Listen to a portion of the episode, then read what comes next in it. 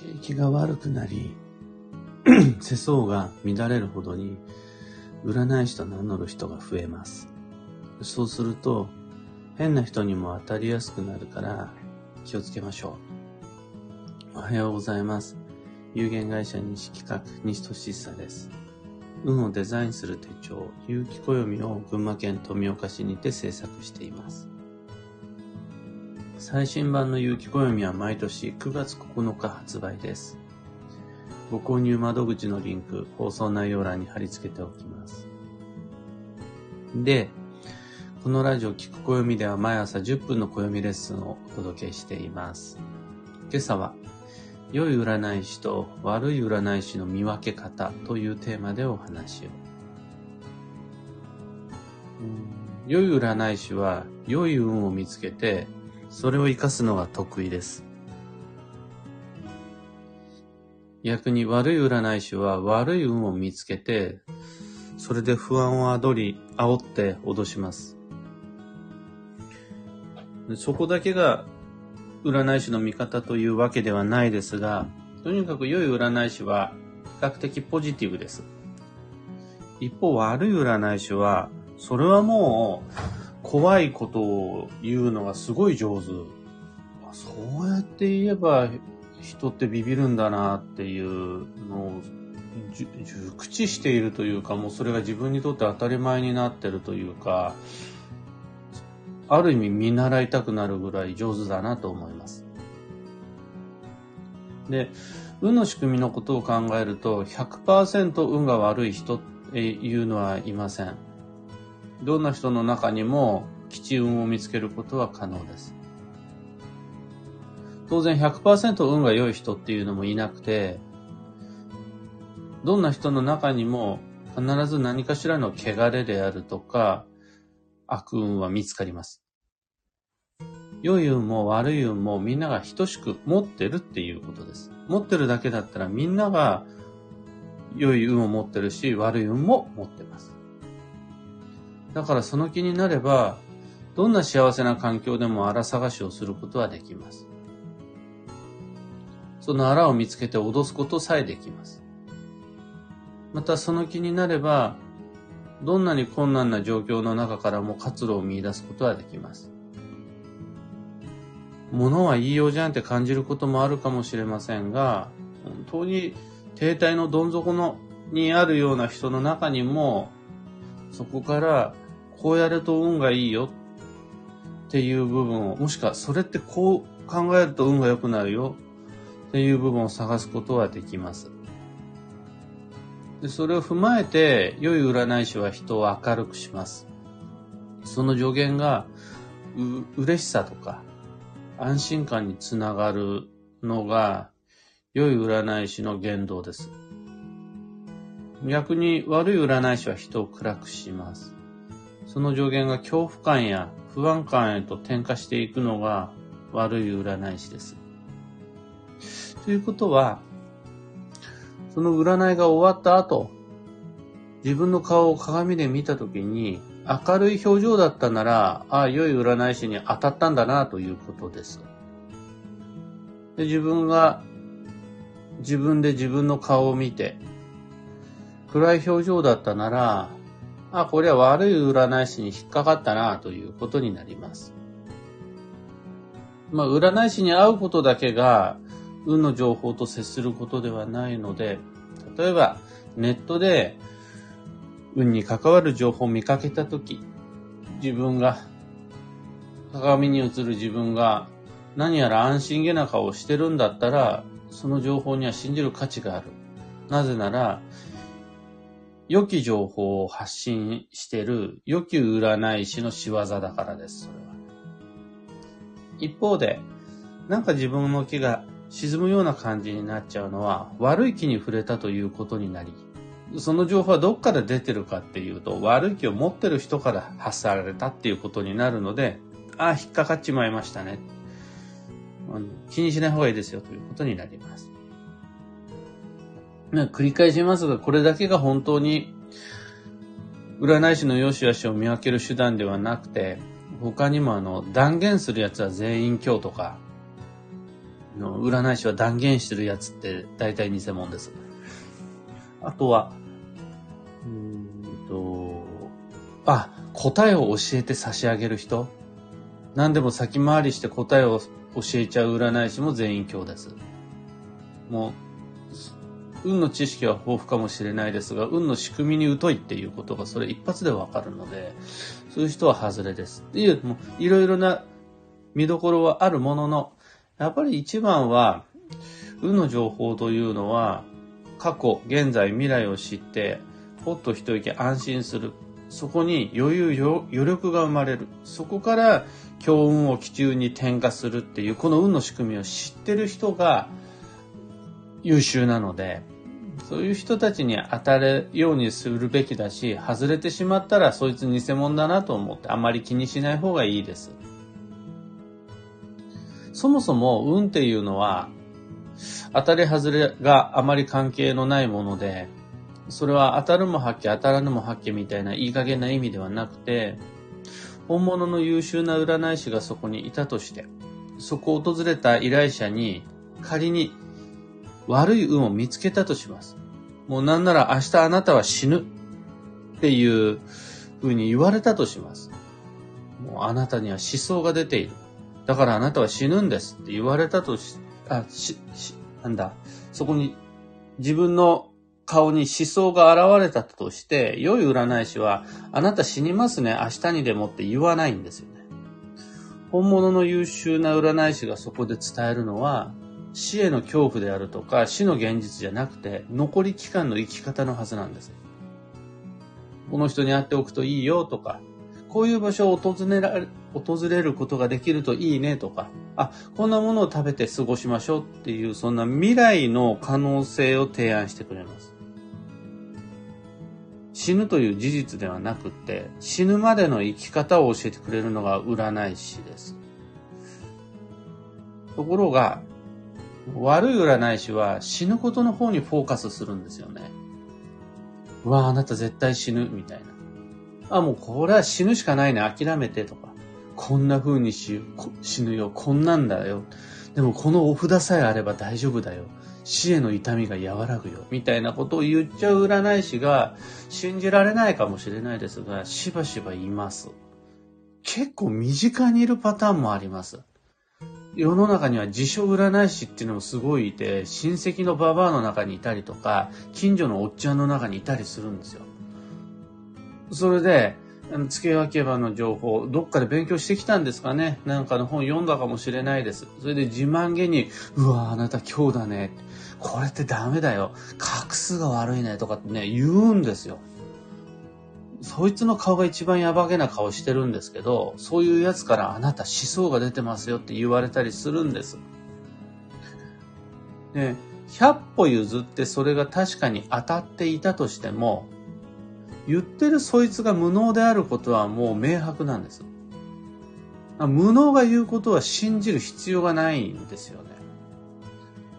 仮にその方がどれほど優れた私にはない感性や専門的知識を持っていたとしても、専門家としての実力が2流以下なので、3流、4流以下なので、もうそうなってくると素人以下ですよね。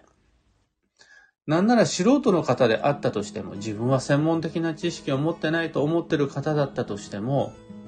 人に安心感を与えて、ほっと一息つける余力余裕を生み出すことができるような方は、その人も一流以上の占い師と同じってことです。なぜなら、そこで運はきちへと転化していくからです。人の運をよく変えることができるなら、それ、もうその時点で占い師ですよね。その人は良い占い師の定義っていうのはやっぱり良い運を見つけてそれを活かすことができる人なので、お免状を持ってるかとか、吉祥の細かいマニアックな知識を持ってるかとか、ウィキペディアに書いてること全部覚えてるかとかじゃなくて、一方で無自覚かもしれないですが、悪い運を見つけてそれで人を脅し、不安を煽るのは、もう完全に運が悪くなる悪い占い師ということになります。聞くに値する、信じるに値する価値ある助言とは、良い占いの方です。いかに悪いかを教えてくださる大先生様とか、そのための対処としてすごい高額な壺を販売してくださる大先生様じゃなくって、どうしたらよいか教えてくれるパートナーっていうのが僕たちの運には必要なわけです。今後、いろいろな街角で、もしくはネットで、神社仏閣の窓口とかで、いろんな基地、いろんな今日見かけることきっとあると思いますが、ぜひ、信じる価値のある方、良い方をちゃんと信じて基地です。もちろん暦の中にもいろんな基地、いろんな今日をこれから書いていきます。でもそのすべては、良き方に行くための情報として、みんなに安心してもらえるための情報として発信をしていきたいです。信じるべきは明るい未来の方ということで参りましょう。今朝のお話はそんなところです。二つ告知にお付き合いください。一つ目が、有機暦ユーザーのためのオンラインサロン、運をデザインする暦ラボに関して。本日、木のエネ、大安、転写の、あとは立冬の良きタイミングから、各週で旧生学講座をラボ限定記事としてブログに投稿予定です。一泊水星から九死火星まで生年月日によって宿る様々な特色とその知識の使い方を定期的にご紹介していきたいと思います。例えば、ラボとはそういうコミュニティです。二つ目の告知が、毎年恒例の開運ドリルワークショップ2023に関して、2023年度の目標設定と行動計画を練るワークショップです。料金は2500円。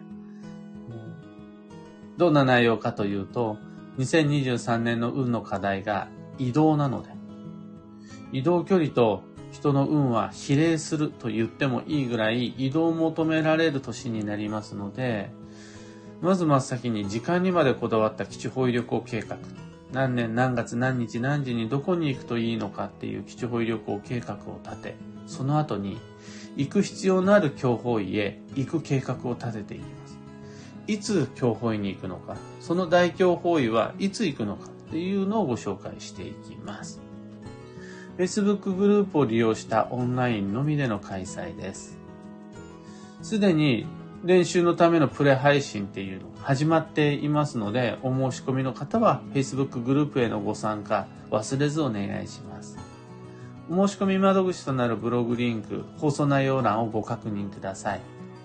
受講への不明点、不安点、疑問点など、そちらのブログのコメント欄へお願いいたします。その他の窓口、ないです。コメント欄にお問い合わせいただければ、僕が責任を持ってご回答いたします。そして、そのコメント欄を見た他の方が同じような不安、疑問への解決方法を共有してもらえると嬉しいです。ぜひともご理解ご協力お願いいたします。さて、今日という一日は2022年11月の7日月曜日立冬です。新しい季節が始まる日なんですが、先ほどご提案した、例えば立冬で木のエネで大安で転写日など複数の縁起が重なる特別な一日ではあるものの、暦の上では19時45分から冬が始まるんです。ということは、細かい話、19時44分、59秒までは、まだ土曜なんです。立冬が来て初めて土曜が終わります。つまり、朝起きても、まだ土曜です。ランチを終えてもまだ土曜だし、夕方、家、家路を目指す頃、まだ土曜なんですよね。ここら辺なんです。土曜の最後っぺがやばいのは。まだまだ土曜の最後っぺ警報引き続き発令中でございます。最後の最後まで気を抜かずに。で、土曜が終わった、立冬が来たというところからは土曜の天気を忘れず探せるようにしましょう。土曜の典型って、土曜明けの典型って何？という方は、放送内容欄に土曜明けの典型を説明したブログのリンク貼り付けておきます。えー、今日の幸運のレシピは肉じゃが。これ和食の煮込みが基地です。もつ煮込みとかでもいいんですが、和食の煮込みの定番のベタなトラディショナルなこれっていうとやっぱ肉じゃが最高です。今日のキーワードは共同、一緒に働くということなんですが、これ意味合いとしては、あ、それいつも自分がやってるからとか、あ、それ自分でもできるから、簡単だから、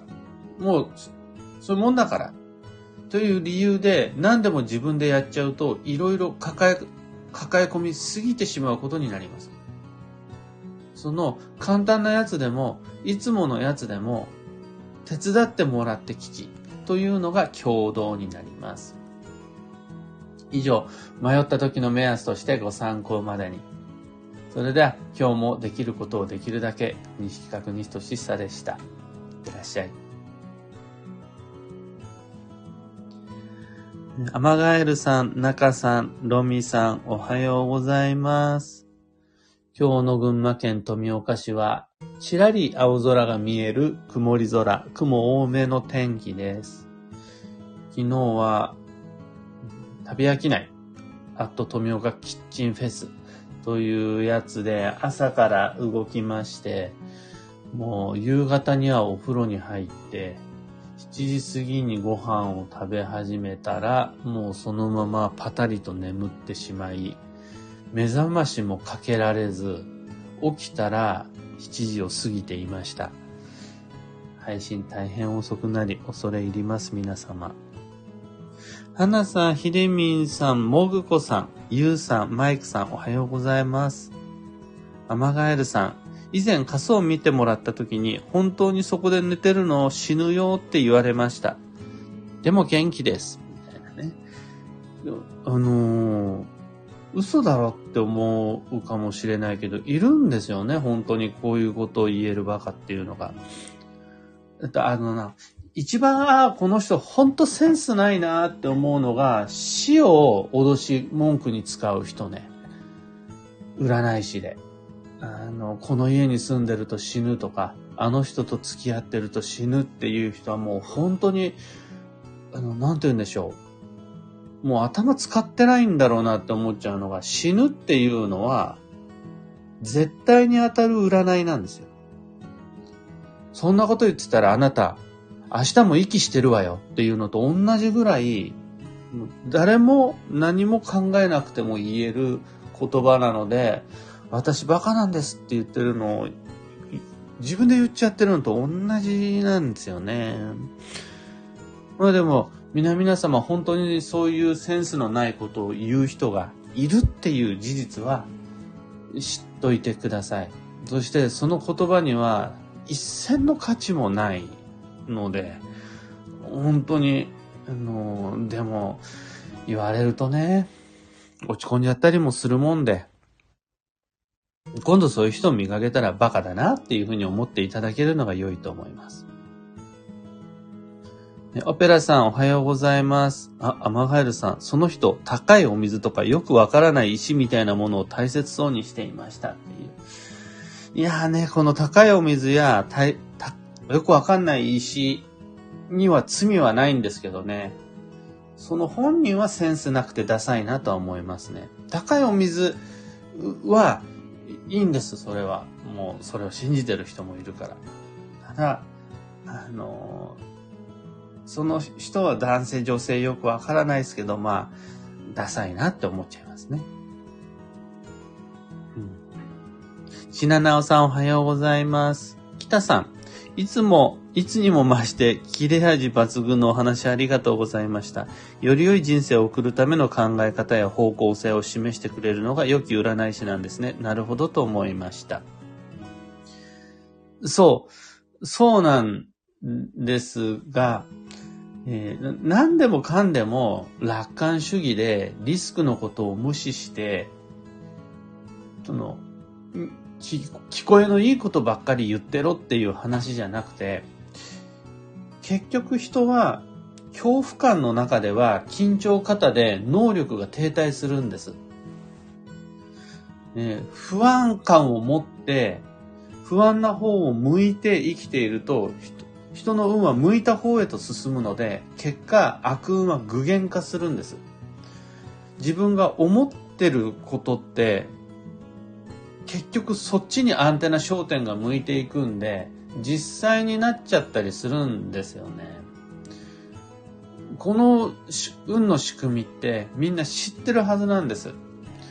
めっちゃビビってる中では自分の実力を発揮できないし、ものすごく怖い時に自分らしくいられないっていうのはご存知のはずなんです。一方で、安心感やリラクゼーション、また、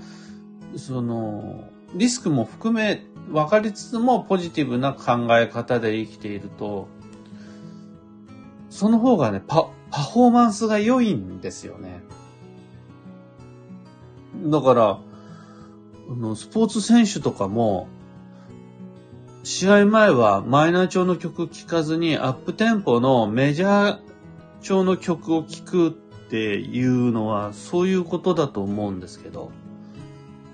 いや、デスメタルが悪い曲っていうわけじゃなくて、その要は運が良くなればいいわけだから。で、なった時に、じゃあ良い占い師は何をしたらいいのかってもう考えるまでもない、すごい簡単なことなのに、それもできないで、運のことをな、運の専門家語るのって本当にダメなやつだな、センスないなっていうふうに思っちゃいます。ちななおさん、信じるべきは明るい未来。本当にそうですね。暗い未来があるという事実を知るのは全然問題ないんです。ところが、焦点を合わせアンテナを立て、向くべき方は明るい未来の方です。その方がより効率的、効果的に運をデザインすることができます。花さん、ラジオでもブログでもどこでも前向きになれるアドバイスありがとうございます。いつもとても勉強になります。とのこと、ありがとうございます。もう僕自身は実はどちらかといえばネガティブな方です。リスクとか、あの、危険性、失敗しやすいことに対する恐怖、不安も一定数持っています。ですが、運を考える場合、例えば、2023年度の計画を立てるときに、最初に考えるのは、一番いい時に基地方位に行きたいって思うんですよ。でも、運が悪い人って、その日に行けるとは限らない。その日はきっと仕事が入っちゃう。その日に健康である自信がないみたいな感じで、できないことを前提に計画を立てていったりするんですよ。そうすると結局、計画が立たなくなってくるんですけど。それだとやっぱり運は良くならないし、運をデザインできないんですよね。というわけで、のそ、そんなことを積み重ねていった結果、僕が明るい人だから明るいことを言うようになったというよりは、より効率的な運のデザイン方法として、結構明るい言葉が並ぶことが多い、みたいな感じなんだと思います。マミーさん、おはようございます。私は西先生の鑑定後、すごく明るい気持ちでウキウキ帰りました。つまりそういうことですね。あの、そ、その日、ウキウキで帰ってもらえたならば、あの、僕の存在は別にして、僕から発せられた言葉には価値があると思います。やっぱり人は安心、安定、余裕っていうのを持った時点で、様々な運をきちへと転化することができるようになるので、その、その言葉には一定の価値があったって思ってもらってよいです。桶川ちゃんさん、おはようございます。土曜明け。時間も気にしないとですね、ありがとうございます。そうなんです。どうしても僕のご提案は暦が基準になりますので、その暦によると19時45分ぐらいが立冬、新しい冬という季節の始まり。ということは、その直前までは土曜の最後っぺ警報を終わらせることはできないです。もしかしたら人によっては19時45分ぐらいがまだ仕事中の方もいるかもしれないです。そのタイミングでデートしてる人もいるかもしれないし、まだ車の運転中の方もきっと多いはず。最後の最後まで家にたどり着いて、ほっと一息つけるまでは土曜に対する警戒を解かないで参りましょう。サイクルさん、土曜の最後っぺをくらい、しんどい土曜明けの日の朝です。昨日、西金屋は本来だったら参加予定だった旅飽きないというイベントをキャンセルさせていただいて家で安静してたんですが、熱はそこまで上がらずに元気なものの、とにかくね、聞いたことがないような声をしてまして、ね、ハスキーボイスじゃ済まないようなどえらいガラガラ声で、こりゃ鑑定はできなかったなという感じ。彼もちゃんと土曜の最後って食らっております。ご無理のなきようにあったかくして過ごしましょう。アマガエルさん、ひどい鑑定のおかげで自分でも色々調べるようになり、西先生に出会いました。毎日前向きになれるようになり、楽しいことも増えました。ありがとうございます。とのこと。こちらこそのことでございます。そういう意味ではもしかしたら、うん、ひどい鑑定に遭遇するということにも意味があるのかもしれないです。僕が心配しているのは、起こる出来事で意味がないことなんてないだろうなとは分かりつつもですよ。やっぱり外れに当たってると、ちょっと気分悪いわけです。僕、僕でもそうなんです。ネットでうわーっていう記事見かけたりとか、僕の大切な人が、のあなた死ぬよとか、水子のたたりだよとかって言われたりするのを聞くと、うわって思うんです。完全に無視することなんてできないです。でも、そっちに引っ張られちゃう人を減らしたいです。僕はおかげさまで、うわっとは思うものの、ああ、でもそうだな、バカが言うことだしな、って考え直すことができるので、立ち直りも早いんですよね。そこを、みんなにもそういう風になってもらえると、本当に高いお水や高い壺やの怪しい石を使わなくても、